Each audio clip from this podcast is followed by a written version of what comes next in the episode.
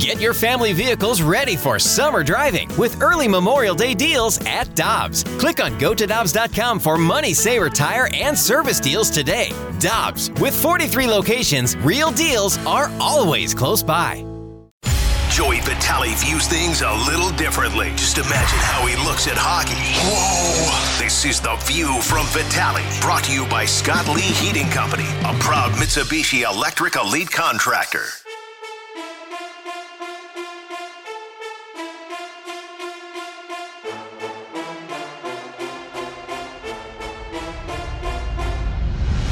It's a fast lane on 101 ESPN. Time for our weekly chat with Joey Vitale. You'll hear him each and every game right here on 101 ESPN, your home of the St. Louis Blues. Joey, of course, alongside Chris Kerber for every call, including last night when the Blues took on the Blue Jackets. What's up, Joey? Boys, how we doing today? Doing great. We're doing we're doing great ourselves. So we were just talking about the defense. We get a question from the text line that, that we are answering about. Uh, are you sold? We played. Are you sold? Are you sold on this defense being improved despite the top four coming back? The same top four coming back. What what would how would you answer that, Joey? You know, I would say uh, I, I think it's a great question first. First of all, and I think that the small sample size that we've seen in the preseason, I think leads me to believe that yes, it, it will improve, and it already has improved on, on a small level. Craig Berube addressed this briefly earlier today, talking about how he has liked the the small changes they've seen. You know, I think I think two big things really stand out. Number one, one of those top four top four defensemen in Torey Krug. You know, I think that he's going to be coming into this season uh, with a little bit of a burn in saddle, a little bit chip on his shoulder. You know, no one wants to hear the team doesn't want you anymore than trying to trade you. Uh, he decided to um, say no, I, I don't want to be traded. I want to stay here, which he had every right to do. Uh, but with that comes this this sense of hey, I, I got a little bit, I got to get some giddy up in my game again, you know. And not saying this case for Torey, but you see it with a lot of guys who sign these seven, eight year deals. You know, it's sometimes to find the motivation, to, to find the drive to get up every single day and to continue to do this. It gets very hard on the long term deals. And again, not saying this was Torey's case, uh, but I think now that there's going to be a little bit more urgency um, and a little bit more maybe competitiveness uh, that wouldn't have been there uh, given the situation of what went on this summer. That's number one. And I think the second thing, the biggest thing is that they have changed their system. You can see it from up top very well. You know, luckily for Curbs and I, we have a good bird's eye view of, of every game so far. It was a great shot, a uh, great shot, snapshot of it last night in Columbus. Although Columbus did have some good offensive zone time, you do see what they're doing. It, it is more tightly compacted in front of the goaltender. Think of that crease all the way out to the hash marks and right around the top of the circles, right in the middle. That core is covered. Uh, they did a very good job of it last night. The biggest issue uh, they will face uh, as you head, you head into this different system, being more tight to the middle instead of spreading out, is you got to be willing to block shots. And you got to be willing to get in front of shots because you know with the being a compacted defensive zone in the middle, the outsides are going to be open, the, the boards and the corners, and especially the points. And, and teams are going to look to exploit this style by using the points and getting shots through. So it's it's really good for limiting the grade eight chances. Uh, but now the Blues certainly uh, have to take that next step and as far as the shots from the outside, they got to be blocked, and you got to have get underneath sticks. And be really hard to defend against. But if you do all those things, it, it could look really good. Joey, the Blues defense, I mean, realistically, they've got they're nine guys deep on the blue line if you include the two way contract to Calle Rosen, and he played the whole season here last year. You know, how do the Blues go about properly getting the chance to evaluate who their bottom guys will be on the D corps? Because you know, obviously each guy wants to get their right amount of time to prove that they can play, but that's an awful lot of bodies. How do the Blues go about figuring that out? You know, Jamie, it's it's going to be an interesting next week. Uh, let's just call it the next four or five days, because the Blues have to make some decisions. And and there, there's one decision I think, and I was talking to Ryan Miller about this last night. There's one there's one player. I think a lot of players, a lot of people, a lot of fans. I certainly, as a broadcaster, I was almost embarrassed. I didn't know the answer to this I think a lot of people forget about, and it's Scott Perunovich. Scott Perunovich, he he needs to clear waivers, and it sounds crazy to think because he hasn't played all that long in the league. But you think of that one year he was on the taxi squad, that actually burnt up one of those years. So Scott Perunovich does in fact need to clear waivers. So that that makes a difference. You look at Jake Neighbors, who you know has even more experience than I would say uh, Scott Perunovich. He does not need to clear waivers. Um, so there's going to be some uh, micromanaging of the roster. Uh, maybe certain players did not deserve to go down, but have to go down to kind of uh, protect assets. But defensively, to answer your question, that to me is the wild card now because Scott Perunovich will get picked up if you send him down. So to me, he has to stay.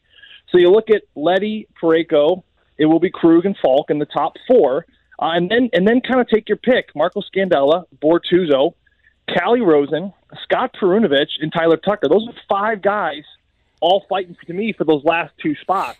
Now they're going to carry two D, so really the question becomes, you know, let's let's assume it's Marco Scandella, and let's just for for for um, conversations, it's Tyler who they've really loved in camp on that bottom pair.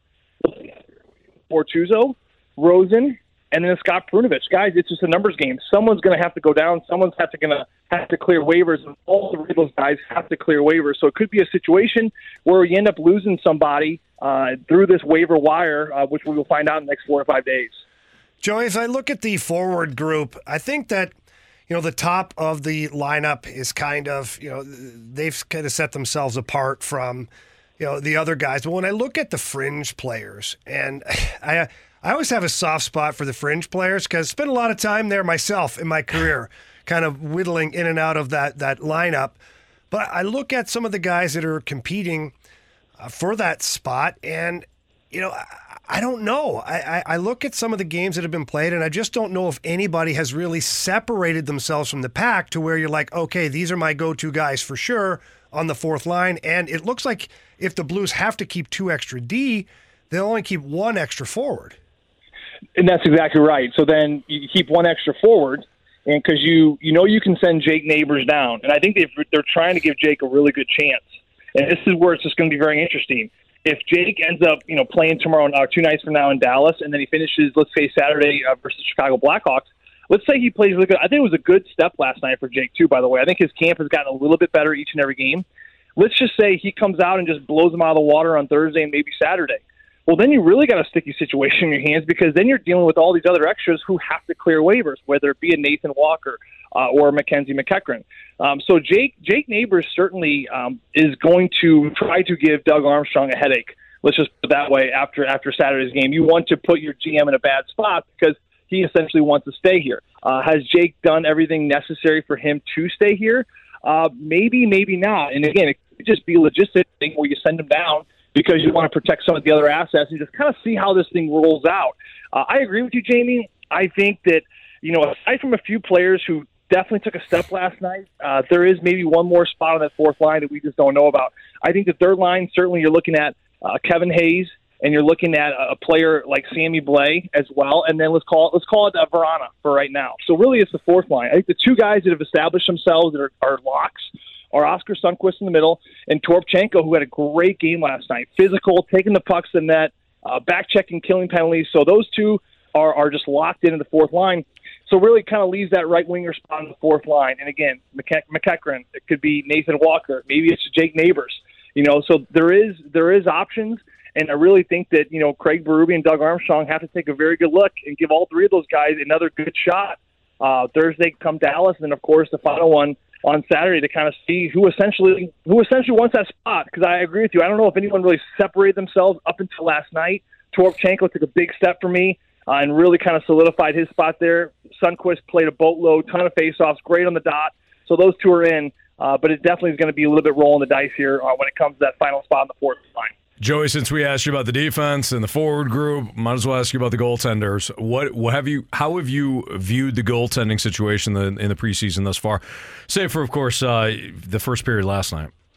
Yeah, I would tell you what. You know, Joel Hofer. I talked to him afterwards on the plane. You know, he was he was smiling. He's a poised kid. He's not rattled by last night at all. Uh, we were even joking that the team. Uh, they'd be the first to tell you that there was just a turnover central in that first period. They, they couldn't seem to get through the neutral zone. Columbus, give them a lot of credit. They had a very good trap. Uh, lots of turnovers and led led going back the other way. I mean, a MacEachern turnover led to the second goal. Tyler Tucker literally gets his pocket picked right to the right side of Hofer, point blank in. So there's certain goals that maybe you would like to have back, maybe that first one. But aside from that, these were just really good shots uh, in grade A areas because of turnovers. Once the Blues got it cleaned up, Joel looked great. I thought he played and stood on his head in that third period. So I, I'm not worried about his confidence. I'm not worried about where he's at. Uh, again, he's very mature beyond his years. So he will be the backup and Jordan is going to be a starter. Uh, what's interesting as I watch these goalies more and more, you know, and, and someone told me there's a goal a goaltender scout of my a friend of mine, Brad Thiessen. He he works for Columbus now, and he made a comment. And again, he's been in the Columbus organization. Uh, he was a Hobey finalist, played some pro hockey as well. He said the thing about Joel Hofer that he recognizes and notices he said he reminds you so much of Binnington. The way he moves, uh, the way he covers angles, the way he plays the puck, uh, his attitude, his demeanor off the ice. He said really the only difference between Hofer and Binnington is Hofer's got, got a few inches on him, which is a good thing. And and certainly uh, the Blues, from a goaltender standpoint, uh, because of those reasons just laid out, uh, the goaltender situation is going to be very good. It's going to be positive this year. I think Binnington, uh, unlike last year where Thomas Greiss was just this bona fide backup, I think this is going to be more of a I punch, you punch. Uh, I get a shutout. Now it's my turn. It's going to be a good, healthy, a healthy balance and a healthy competition uh, in that blue paint this year. Which I think at the end of the day, uh, for the competitors in in Hofer and Binnington, I think that that's what brings out the best in them. Joey, good stuff, man. We appreciate having you on. Enjoy the, the next couple of nights anytime, off. Anytime, and uh, look forward to talking to you guys next week. All right, see you, Joey. see ya. Joey had to go, I think.